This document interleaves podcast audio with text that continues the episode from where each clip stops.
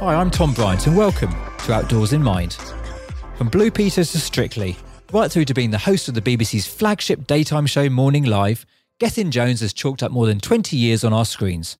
I caught up with him in Salford just a few hours after coming off air for what was a bracing walk around the Quays, before settling in for a fascinating chat, and one which really stayed with me actually as he opened up about stuff for the first time, including depression, therapy, and the breakdown of his high profile engagement to singer Katherine Jenkins more than a decade ago. Hats off to him, he was nothing if not totally honest, with the view that talking about mental health can only empower others to do the same. As ever, we are working with the mental health charity Mind on this series, so just to pre warn, our conversation covers topics including suicide, depression, panic attacks, exercise, coping with fame and social media, as well as supporting others with their mental health. Just to say also, we've teamed up with Go Outdoors for this podcast, and you'll hear more about their brilliant Hats On for Mind campaign from me later on. So listen with care, and if you need some support, Mind is always available on mind.org.uk. Hope you enjoy. Gethin, welcome to Outdoors in Mind. How are you? Thank you for having me. I'm good today, thank you. Good. We, I saw you earlier. We did some lovely photos outside. It was absolutely freezing. You showed me Salford Quays, which you said that you actually like swimming in there, which I couldn't quite believe. Yeah, a lot of people said that actually. I thought we were very natural doing the photo shoot, weren't we? We had a thing going on, pretending that there was no camera, that you're doing that thing where you're chatting, pretending there was camera, but we know the camera's there. Yeah, no, it was quite, that was actually random, wasn't it? The, the meeting spot. But uh, it's a place that um, I've got to know really well. Um, I do a lot of triathlons, so we do quite a bit of training there. So Salford Quays, bit of a swim, and then cycle back and forth, maybe a bit of a run around this sort of media city area. And then you get your all three disciplines in, but it can get a bit chilly this time of year. I'm quite impressed because you're you're 45, I'm 44. I think you're much more fit and energetic than I am. No, you're, a runner, you're, aren't you? I am, but I'm on a bit of a hiatus at the moment. Oh, are you? Yeah. You're on a bit of a break? Yeah, a little break. Like pre-season. I'm enjoying, I'm enjoying, enjoying all this spare time. So yeah. I hear about your your your routine. It sounds exhausting. No, I, I think it's it's funny. It's um, I think because I've not really had a routine in my job ever really. You know, since I started I started on telly on my 24th birthday with Alex Jones from the One Show. Oh yes, um, which was very strange. And then about 20 years on, we were together for um, the Queen's uh, the Queen's funeral, and, and that week, um, you know, sort of 20 years on, it was really weird the little journeys we'd been on with work. But anyway, in that time. I've never really had a routine, so I think exercise or getting up to go to the gym or getting up for a run or whatever it may be was um, was something I really needed. You know, probably for mental health actually to sort of, sort of get up, start the day in a positive light, and actually be productive in the day. So it's always been part of my life, and it's I, I make time for it. It's really important to me. So yeah, I, I do train quite hard, but um, yeah, it's uh, something I like doing for sure. and it offsets the the, the, the, day job, you know, the stress of the day job, yeah. and which is obviously morning live. And we're here in sort of Media City, um, and you've, you've, you've come off air a few hours ago ago now. How, how did the show go? Uh, I can't remember. Uh, what happened this morning? Uh, that's like you come off going, what happened there? Um, we're really blessed actually, because we're, we're, just outside of Media City. We film it in central Manchester, uh, which is lovely. And we moved up here about 18 months ago. We've got a great team. It's a pleasure to go to work. Sara Cox was on the show this morning, so you're always a little bit wondering, you're always a bit um, in doubt what's going to happen in a good way. um, but no, it was good. That live buzz is quite something, and uh, there is a lot of pressure with it. If I said that to my parents who've been teachers all their lives, or my sister who worked in a COVID ward, you know, during the hardest times, I think, uh, in her lifetime as a medic. Uh, if I'd phoned up at half 10 and said, oh, that was a tough show today, there would be zero response on my WhatsApp group, you know. So I, I appreciate what I do. I'm grateful for what I do, but it does come with that element of responsibility and stress because live TV is this really weird bubble uh, that we live in. You, you mentioned your, your mum and dad um, and the fact that they were, te- they were teachers. Obviously, what I love about you is there's no show business in your blood. You know, you come from. You, thank, thank, you. you know, you come from no, normal stock, as it were. For sure. Um, but you're quite a musical family. Yeah, that's right. So dad, dad was a head teacher. Um, he used to teach us the piano. My mum's a violin teacher, hence why I played the violin. The, the WhatsApp, the family WhatsApp group's really funny. My sister got a dog a couple of years ago, and I can literally, I could be on the phone saying, "Hey, um, so here I am at these awards. I've just done this. I've met the Pope, you know, and nothing." And then there'll be forty pictures of the dog lying on my mum's sofa, going, "I know where I am in this family tree." Um, but I suppose that's a sort of a really good thing. But yeah, musical family brought up. My sister's a cellist. Well, she played the cello. I don't think she loved it as much as I like the violin, but. Uh, it's pretty cool now. I was literally doing a gig um, a couple of weeks ago, a corporate event, and uh, the MD got on stage after me, and um, there was like a piano in the middle of the stage, and he made a joke and said, "Geth, we should do a duet." So without thinking, I ran back onto the stage and just started playing some love songs on the piano. Oh, wow. And to his credit, he sat on the stool next to me and start, started talking about his journey within the company, whilst I was going da da da da da da da da. And it's moments like that I appreciate the skill that I learned before because obviously it was the talking point of the evening and it's what people remember and it sort of makes you a little bit different, doesn't it? You weren't you weren't minded to go into music full time. You because you did um, you went to university, didn't you? Yeah. You did geography, Right, yeah, done good good research. Geography. Yeah, geography and economics. economics.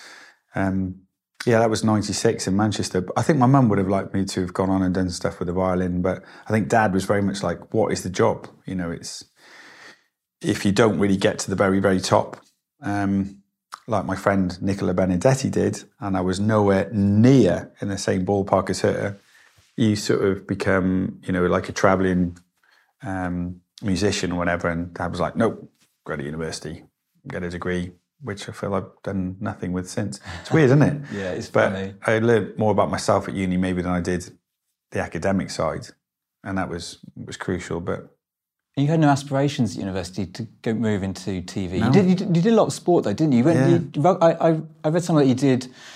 You you played a lot of rugby. Yeah. And you had trials. yeah, there was there was a moment there where I thought, okay, you know, there's lots of people talking about it. Do I look to do this professionally? Um, What what was your position? scrum half, stayed out of trouble. My mate says there was one night in training on a Tuesday where he heard me shouting, "Not the face, not the face," and and didn't think rugby was for me. I'm not sure that's true.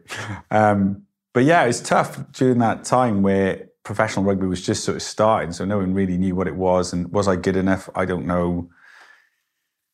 It- you know, retired at 24 uh, and went into TV. And I didn't really quit rugby for telly. It wasn't about you know appearance or anything like that. It was just time. TV was starting to take more time, and it was amazing. This is like, you know, born to carry the coal, not sit in front of the fire and watch it burn. And here I am on Welsh telly with Alex and another um, good friend of mine now, Sarra Elgan, wearing double denim and a yellow t-shirt, and I was dreadful.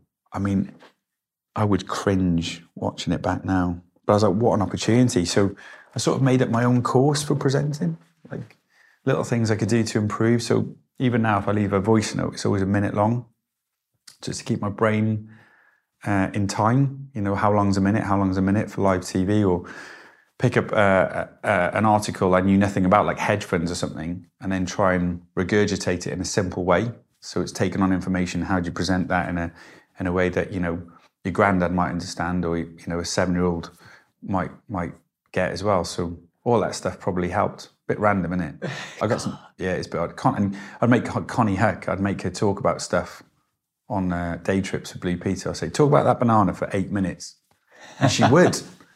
Such a, And it was such really entertaining as well. I know it's bizarre, isn't it? So just I spent a lot of time listening and watching and learning. You mentioned um, Konnie and Blue Peter. I mean, it must have been so difficult to get that job. And of course, you didn't get the job initially, did you? I didn't. How do you know that? I've done my research. Did you read that somewhere? Yeah. That was so weird. I think there was like 1,600 boys going for the same job over eight months, all these kind of different tests that you, you get given. Um, and yeah, when, I remember going into the studio one day and they said, oh, we just want you to decorate the, the, the studio Christmas for Christmas. So you go in thinking, this is going to be the best decoration ever, going over the top as you do. And then they called me upstairs and like, Geth, we'd like to offer you the job as the 31st Blue Peter presenter. And it was uh, just phenomenal just uh, amazing. I didn't know what I was getting paid. I didn't care. I think I had 14 days off in two years. Um, I still can't quite believe that that happened to me. To be honest, I, I'm very emotional when it comes to Blue Peter because it was way more than a job for me. Oh, really? Yeah, it was. Um, It was uh, amazing. I used to get like 2,000 letters, letters a week. Um, it was just such a privilege to be on it at a time that was, I don't know, it was just, and, and people grow up with it now. You know, I'll meet kids, I guess, you know, they're, but they're 24, 25. And I used to watch them on Blue Peter. I'm like, oh my God, that's mad. Like you were part of their upbringing. It was that big a deal. It was that, that's what they call it an institution. We talked to Helen for um, for this podcast, Helen Yeah. Skelton. I just missed out on doing Blue Peter with her. This week. Yeah, so Oh, I, that's a shame. I would have loved to have worked on, on BP with her. She, I mean, she was, it was so interesting talking to her because obviously you do all the all the light, fluffy stuff where you wear funny costumes, but then you do, but then you do that. these sort of incredible sort of dispatches. You go around the world and you do these appeal films, and it's some re- you you see some really heart wrenching stuff, really moving stuff, and obviously you're quite young at the time. Yes. and you're going to these situations. What are some of the more difficult scenarios that you were in on Blue Peter that maybe you found quite difficult to, to deal with mentally, perhaps? That's a brilliant question. And you're right, you're young, and I was naive. I'd never worn makeup before. I'd never really seen, I'd done a bit of live telly on, on S4C, but not to that scale. Sort of understood fame, people changing towards you. And then on top of that, you're taking on all kinds of different things 31 different countries. Imagine the different cultures going on. Then you spend a lot of time in those places too five, six weeks in Japan, Bolivia, southern states, away from home, you know, just sort of living this dream, but just such fast paced. Then the achievements for world records, um, two lifetime ambitions, you know, being attacked by an alligator in a Louisiana swamp, all of that going on. And then on top of that, obviously you have these incredible stories. Like you say, we do the appeals. Um, I remember going to Malawi and taking two children from the UK with me to meet two children from Malawi at the same age and to see how they would react to each other and what life was like for both of those and watching that go on. Um, I think, interestingly, at the time, we just focused on getting the job done well because it was such a brilliantly well oiled machine. It's only after that I realised the impact it might have had. I still have to this day on my desk at home a green beret when I did the Commando Yomp Troop 891. I think I was the first civilian to complete the course. How many miles was that? It's, it's they call it the 30 mile Yomp, but it's actually 32, which sums up the mental side of it, right? And I went to practice it when I first went there, and I failed after six miles on the Irishman's Wall. So I went away, trained really hard. I went to the park every Saturday with my log because obviously I couldn't keep a rifle and the weight on. And all of a sudden, these children who watched Blue Peter would meet me at the park, knowing I did it, and sort of trot around with me. And I'd, they'd be on their bikes and I'd run around the park for eight hours. So I'm like, this is incredible. And when I did the Yomp and I got over the line, there was a young girl called Millie, who was seven at the time, um, who I refused my green beret because I wasn't going to war, and it was just a brilliant achievement. And I had so much respect and still do to those, to all our armed forces. Like, just amazing. Um, God, so many stories. I'm going on tangent, but um, I remember she knitted me a green beret. But what made me laugh was she made it to the size of my head, the scale on TV. So it's that big. It's got a little blue Peter badge that she's oh, embroidered. And I keep that as a sort of memory of how big a deal that show was and the profound effect it had on me as a person. I do, it's weird. I do get really emotional talking about Blue Peter. I love it. I love it so much. Three and a half years is a good run as well. Yeah. And I promised myself when I'd had enough, I would leave and be brave enough to leave. Um, and that day came when I went straight upstairs and went, I want to pass the badge on. It was like, you know, sort of Call of Duty. It's like, right, I'm done. Pass it on to someone who wants it as much as I do. Am I right in thinking you went on Strictly whilst on Blue Peter? Yeah. So there was a bit of overlap It there. yeah. Yeah. They sort of, I was actually building a shelter in a Bolivian jungle when I got a call on the sat phone saying, Do you want to do Strictly? And I thought, can't be as hard as this. I was wrong. So obviously on Blue Peter you were quite well known. Then you did Strictly, and obviously that was a whole new level of fame. How did you find that transition? Because obviously you, you were you were young. 26. Yeah, really strange. Met a really famous girl on the show that I started dating on top of it as well and understanding her world. It was a lot. And I don't think I dealt with it brilliantly. Um, Why not? I don't know. I didn't understand it. Like I didn't understand fame and papers and paps and like why. You know, I think, um, I think when the semi-final when I got voted out, my girlfriend at the time, Katherine, was singing on ITV on X Factor with Rhydian that night. I think between the two shows, it's like 30 million people watching. And, you know, you head home and you're having a cup of tea, no milk because you haven't been to the shop, a chocolate digestive. You haven't got curtains up in your, your flat because you just haven't had time to do it. And you sat there going, this is really bizarre. And I think that the next few years after that, I sort of really struggled because of understanding the other side of, I just did Blue Peter because I loved it. I do live TV now because I love it. Could really take or leave the fame. I, the fame, I find I try and channel in a positive way by opening doors for the charities that I'm involved with. That's huge, which is probably what drives me on. But the rest of fame is dangerous, scary. I mean, that really was a, a real introduction to fame, wasn't it, Strictly? Wasn't it just, yeah. I mean, yeah. it's not just the fact that Yeah, and You have then to- dating an international superstar and Strictly, and you know, I'm coming from Blue Peter on 27 grand a year. during those times, um, did it ever get quite, even though people were clamoring after you um, and you had all these people, all these eyes on you, were you quite lonely? Um, no, not at that point. I think that sort of comes after.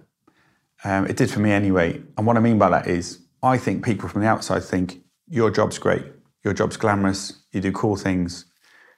Um, they don't see the the bits. And this is not a sob story. It's just it is lonely. I'm not always busy. I sometimes do have a free weekend, uh, and you are on your own. You know, I've been sort of single uh, um, most of the time throughout it and that is tough. And I think I've you know got to the point now where um, I really want to share all of it with someone. I, I don't really want to go on holiday on my own because I've done it so much. And um, again, I hope that doesn't sound um, arrogant over the top. I'm very grateful for for what I've had and what I've done, and I enjoy all the experiences. But it would just be nice to share it with someone else, being ready for that. You know what I mean? That's so interesting because I've got a few friends who who are single and it's sort of in their forties as well.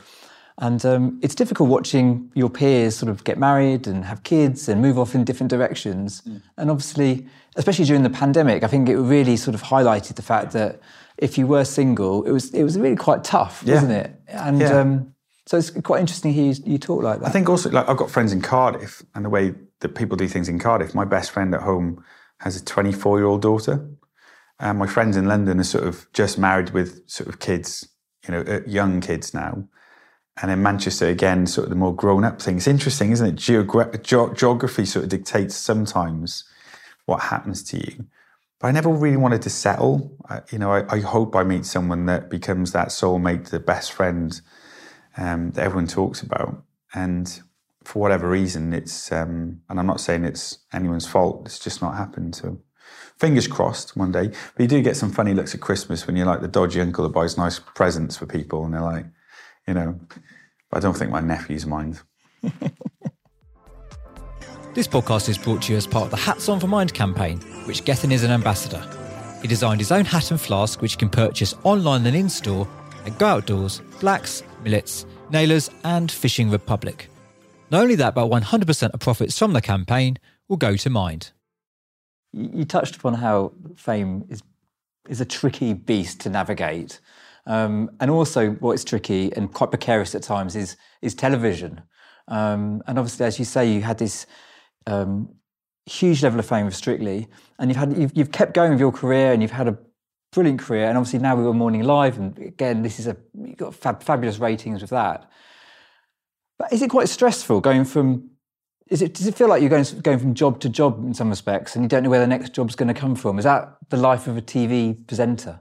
If you ask my dad that, he just can't cope with it. He doesn't get it. It's Quite stressful. Yeah. He's like, It makes become- stressful just thinking about it, actually. Yeah, that's what he would say. He doesn't get it. He's like, I, I don't understand how you live like that. And I suppose at the start, it was exciting. All of a sudden, then you're working, and then you don't really think about it. And I think because I was aware of it and I came into it a bit later, I'd started investing on, a, on in a few things, a couple of businesses and stuff like that. I don't know. I get. I, I feel really lucky that um, I do this now because I want to. You know, I was going to quit telly a few years ago. I went back and did a master's. Thought my career was going a different way. Why were you going to quit? Uh, I I was doing it takes two uh, for a couple of years, three years, and then um, one year uh, when Zoe was sort of doing part time because of a Radio Two job, Rylan came in to do it. Nothing to do with Rylan whatsoever, but I was like, oh God, you know, I was hoping if I hung around, I might get that job. I didn't. Hence, how precarious TV is. So it's like, actually, this is mad. I can't make a plan. I can't, you know, decide what I do in the future with TV. It's it's down to it's it's completely out of my control. So I uh, I went on holiday and sat there for a week, going, what do I really want to do? What do I love doing? And decided to educate myself in that field to give me a chance to be able to do it. I really want to build a, a school for autistic kids in Cardiff, and I'm absolutely adamant I'll do it um, with my friend. And I sort of wanted to work in sports too, but I'm also really fascinated by workplaces, leadership, culture, empowerment, equality.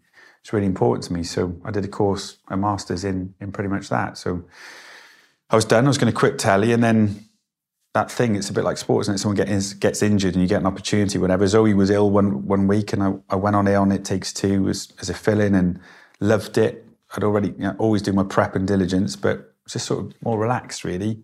Then Morning Live came along for eight for an eight week pilot. I'm like, oh God, am I going to do this with the Masters now? When you're on holiday to it's a I went to Bali to find myself. Was it Bali? We've all Excellent. done it. I've been there five times, never found myself. Honestly, you're such a cliche. I know. it wasn't five times, it's been once, yeah. When, when you're on holiday and you're thinking about quitting TV, is part, are you at peace with that decision or are you deep down sort of quite angry because you've invested a lot of time in your career so far? Yeah, yeah. Yeah, but I'm, no, I felt so lucky doing a show called Uned 5 on S4C. And then Blue Peter came along. And uh, in fairness, my, my dad says something to me. Um, he doesn't usually come out with that many profound comments when it comes to my career, but he said something that week I was waiting for the Blue Peter uh, job. And he said, um, Whatever happens, I feel like you've lived two lifetimes already. It's like, that's such a good point. Uh, and the travel with S4C, and I got a pilot's license doing that job. Um, I met some amazing people. I lived in North Wales. I did things I never did as a city boy.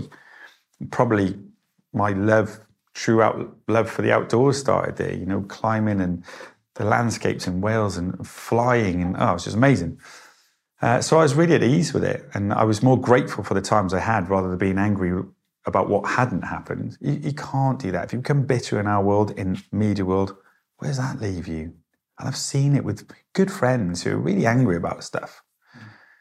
And I get it, but I'm like, come on, look how good it's been. Imagine, imagine, a, imagine a real job. Do you know what I mean? That's what my dad says. Imagine if you had a real job. I'm like, it's annoying when he says it, but he's kind of right.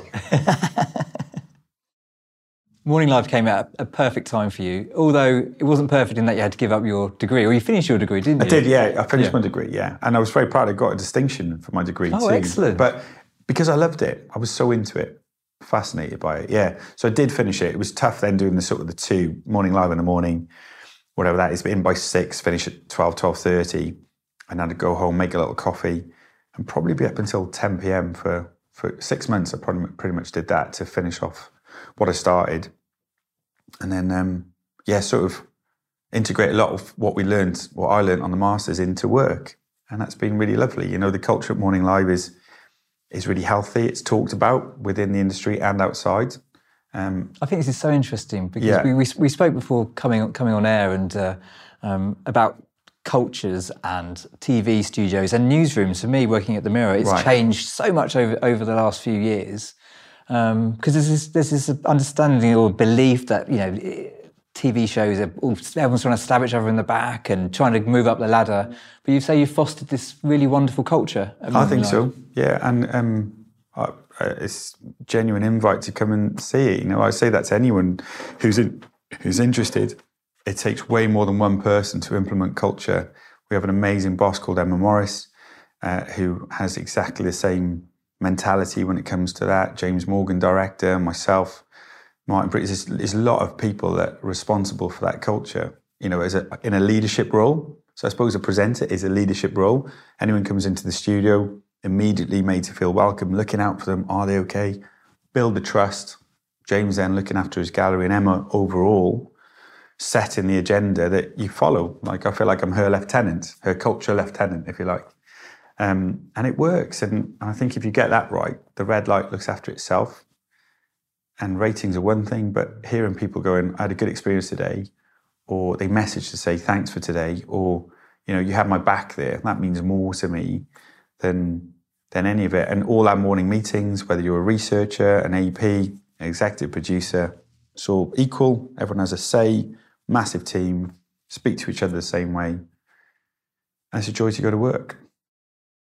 I then asked Gethin if he knew the signs of someone struggling at work, and he spoke of the deep impact and also confusion after a colleague took their own life.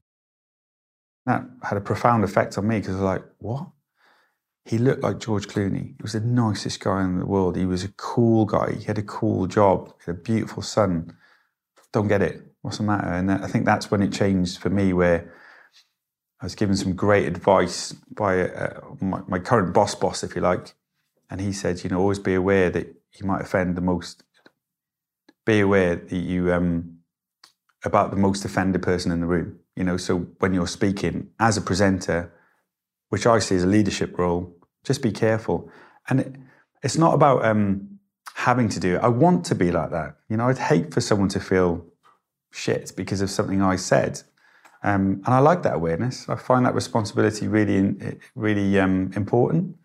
Um, so yeah, I think I think absolutely I'm aware of it, but you never really know what's going on with no. people, and I think that's why I try to teach myself to say, okay, hang on, if someone's been a bit of a dick today, Maybe there's a reason for that. Don't jump on the bandwagon. So, no, he's a dick because of that moment.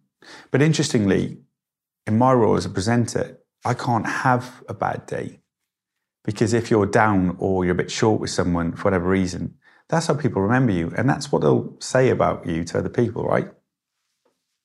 It's weird. Society's a bit weird like that, isn't it? I remember talking to um, Sean Fletcher for this series, and he was really struggling at home with his with his son who had OCD. Yet he was still going on TV every day, presenting himself and and trying to put on a brave face effectively. But inside he was really hurting. Have there been occasions where, as you say, you need to be on form, you need to be on show, but inside things weren't going quite yeah, to plan? Yeah, hundred percent. Yeah. Um, just on the Sean thing, actually, bit of a tangent before I answer that question. Um, we obviously all work as ambassadors for Go Outdoors, and we've been, we've been working on the uh, um, the Mind campaign, uh, Hats On for Mind campaign, and weirdly, the campaign itself, when we did the photo shoot, meant that we all started talking, and we did open up. And Sean told me about that. Oh, really? And I've told Sean about stuff going on in my life, and I don't know Sean that well. Uh, Helen's the same. We're really Helen and I are really you know close. We're good friends. We we talk about everything. I just think that's pretty cool. You know, that the campaign that we're promoting is a campaign that we actually use for ourselves. Yeah, it empowers you to talk about Hundred percent. Yeah, and it's fine because the campaign says so. If that makes sense. Yeah.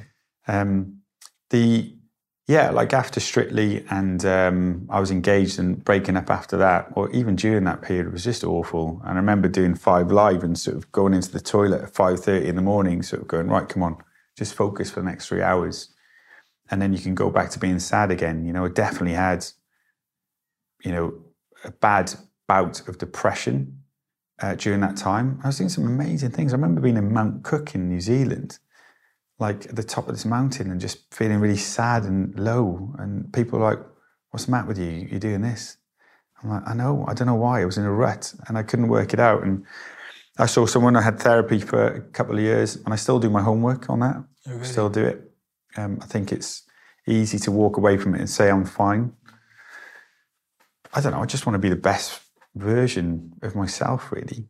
Um, I was really hard on myself as well. And I think I've got better at, you know, understanding that I'm a bit of a, I'm not perfect. I've got lots of imperfections. I embellish the truth. I'm hardly ever serious. Um, and that's okay, you know.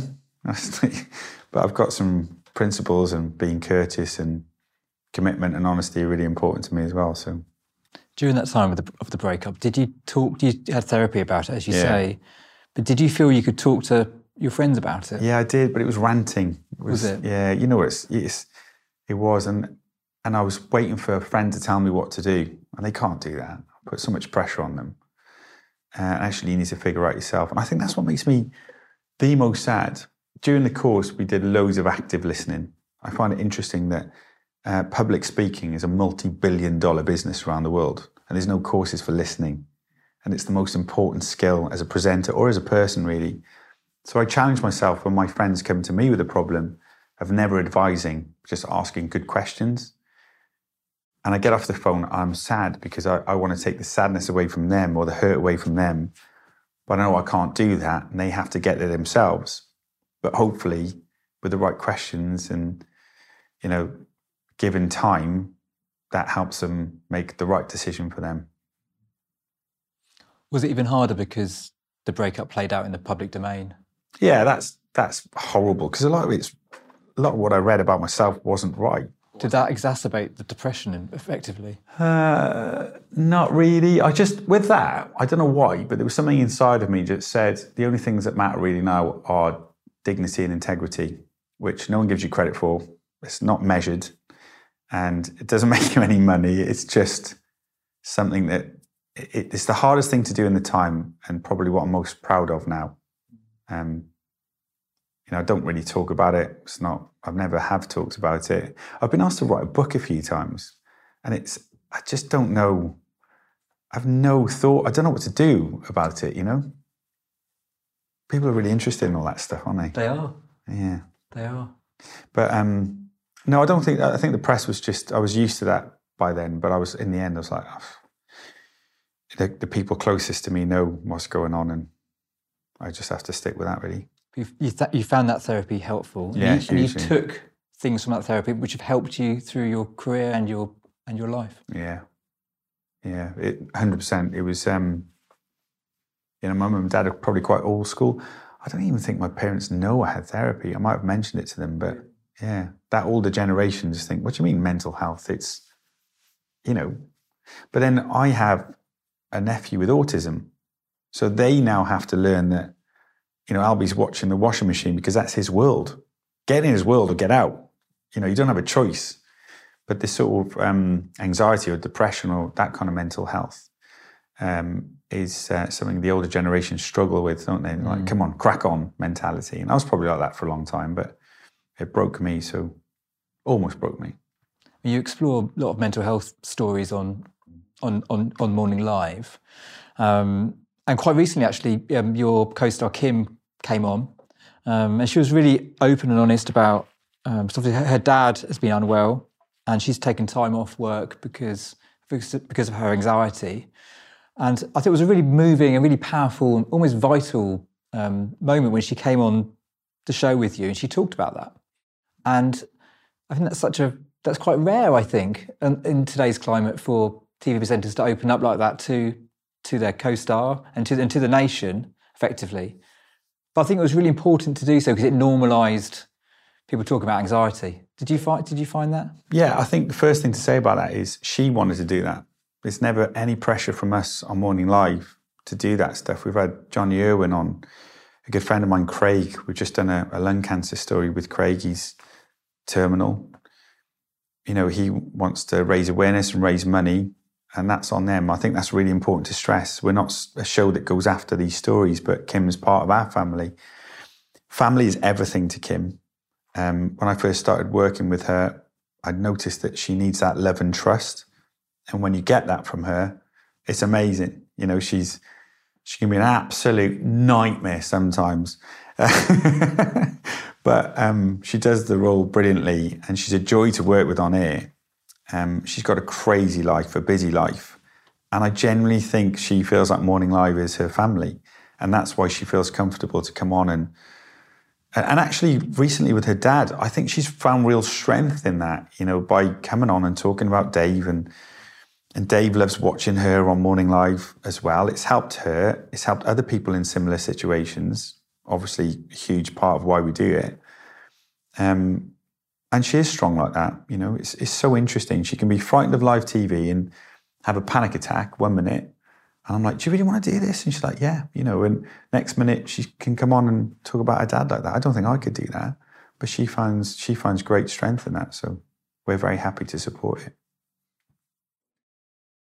I wanted to ask you about sport um, changing the subject completely because obviously during Blue Peter you did lots of sporting challenges. We talked about your your rugby, um, and you do triathlons now, and you do also something which I, I've written down here called high, rocks.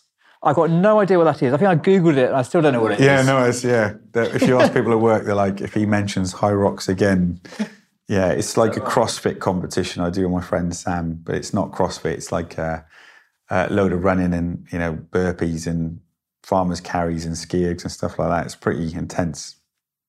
We were we um we competed in London and we came fifteenth uh, out of 150, one in our age group, and we've been banging on about it ever since. 15th. Um, but I love it. I love working with Sam. I love he's a good mate. I love training with him. I love going to those dark places, and it suits it suits me. You know. Yeah. And you still play football, I hear.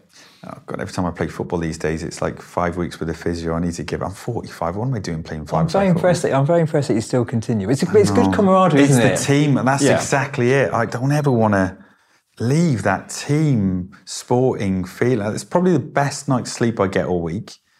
Out in the cold. Do you know what I mean? We're all rubbish. I was thinking of that song when I'm playing. My mind's telling me yes, but my body, my body's telling me no. You know, thinking I can get to that ball, and I can't physically, but in my head I still think I can. I think keep on, keep on going with it. I'm so I'm so impressed. I'm really- 65 and you'd be like, can't move my knees. I'm, I'm playing on Tuesday, yeah. what happens when you don't play? What happens when you, Exactly. when you I'm a stay in nightmare. and watch, TV? You know what I mean? What, do you- Yeah, no, I, that, that's what I worry about. I don't know. I think I'm a different person if I'm not doing some kind of physical activity. It's really important to me. It's really important to me. How long can I do it for? I don't know, but I'll always be on the bike or playing golf or doing something active. I can't imagine I'll ever be idle physically. One one of the questions I ask people on this on this podcast, it's been quite interesting. Some of the answers um, is what would you say to somebody who was struggling with their mental health? It might be someone perhaps at work you've noticed who's a bit quieter than usual, um, who hasn't necessarily got an outlet he can turn to. Um, what would you say to that person? I don't think it's so much saying it to that person. Um, you can't fix someone. Um, you can only be a good friend.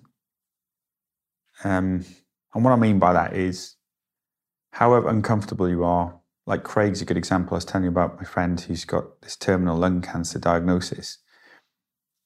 You pick up the phone, like, what are you going to say to him? I don't know. But my rule is pick up the phone.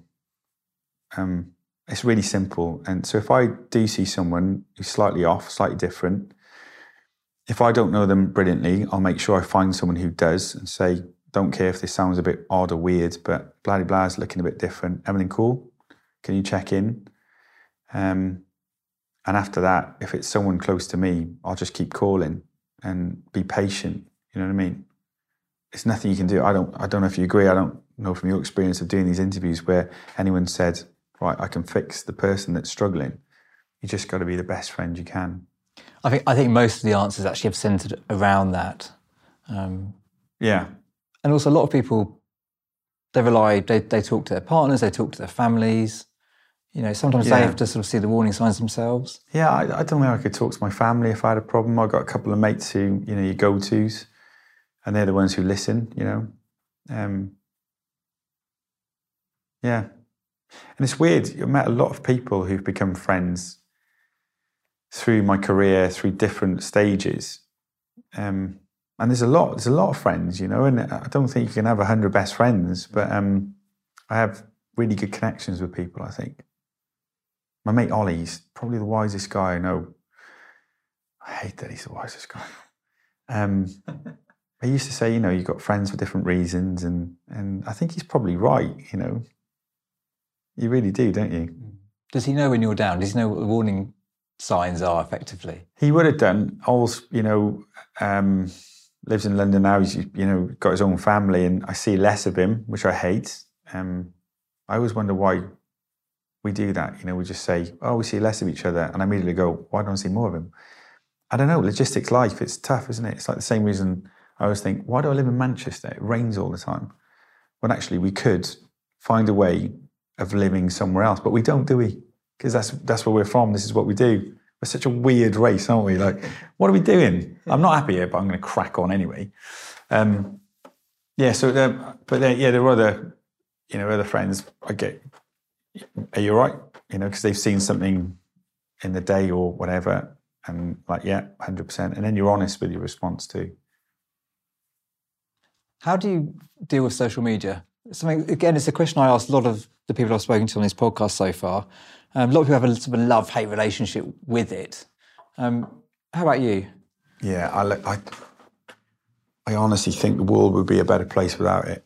You know, I've got a nephew who's dying to go on Instagram and it's 12 and 13, and I try and have a really good conversation with him. And I'm like, mate, every day I see stories that scare the living daylights out of me. I love you so much. I just don't want you in that world right now. I'm not being a horrible uncle or anything else. Your parents have got to make a decision, but you know, it's horrible. It's, uh, I think it's ridiculous.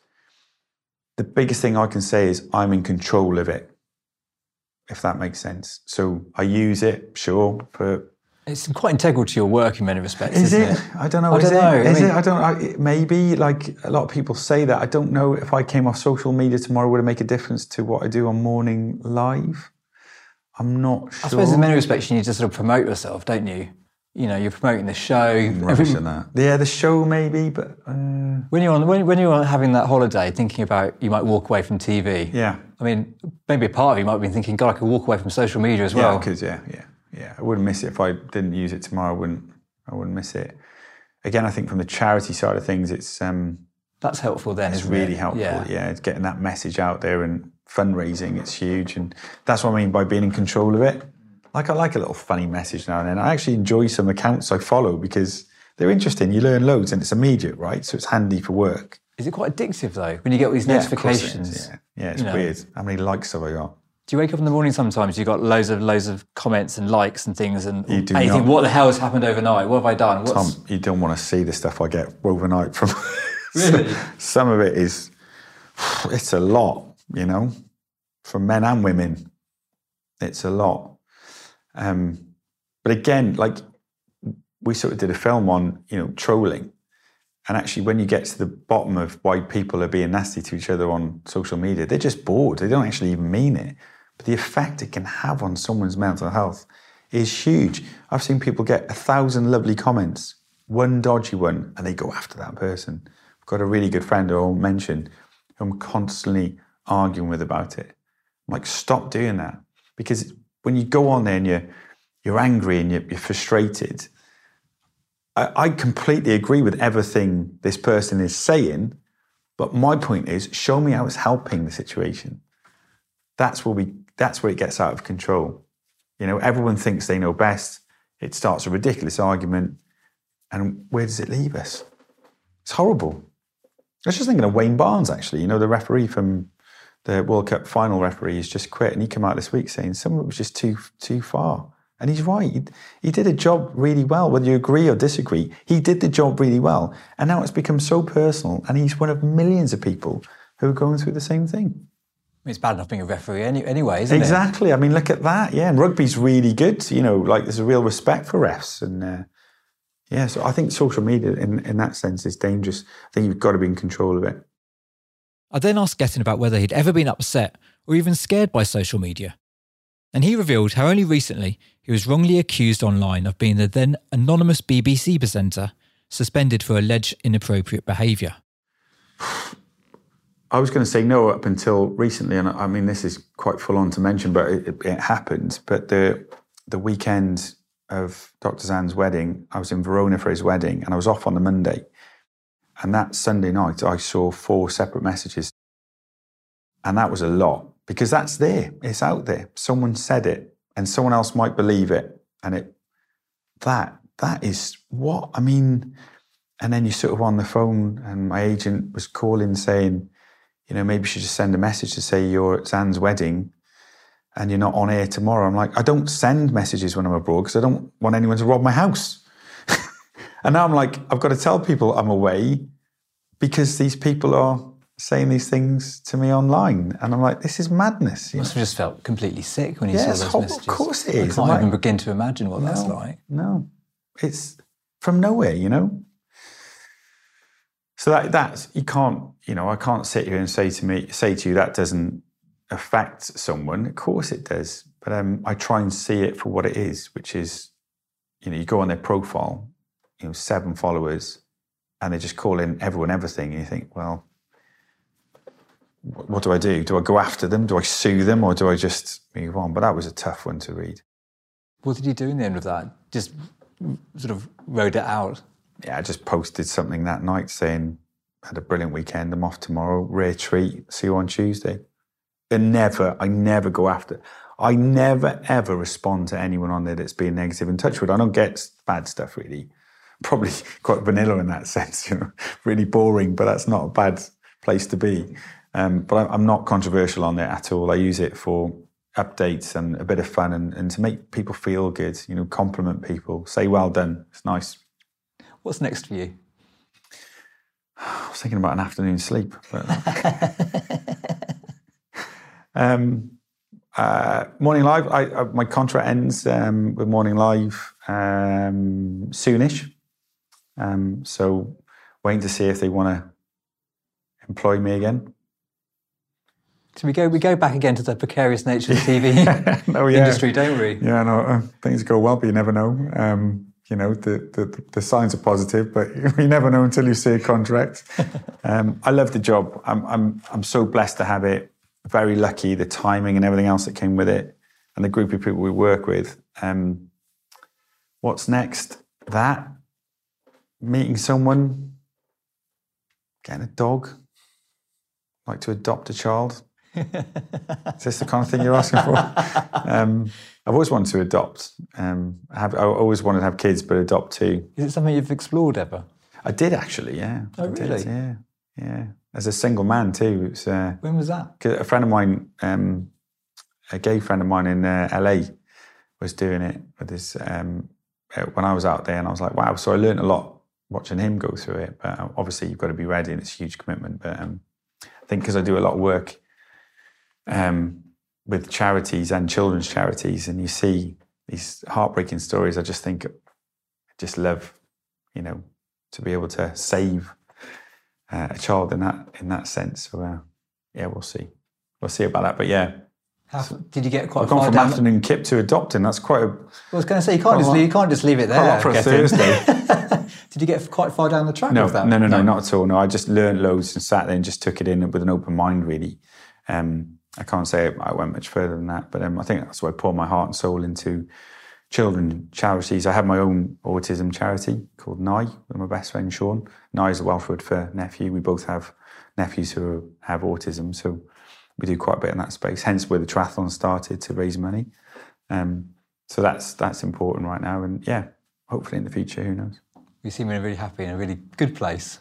lucky i think gratitude is the word I, I, I think of a lot like i'm really really lucky and i have so much gratitude and i'm totally aware it could end tomorrow uh, and that's cool you know i'll go and do something else that'd be fine but um I, you know yeah On that note, Gethin, it's been a pleasure. Thank, Thank you very you. much. pleasure to Cheers. speak to you Thank you.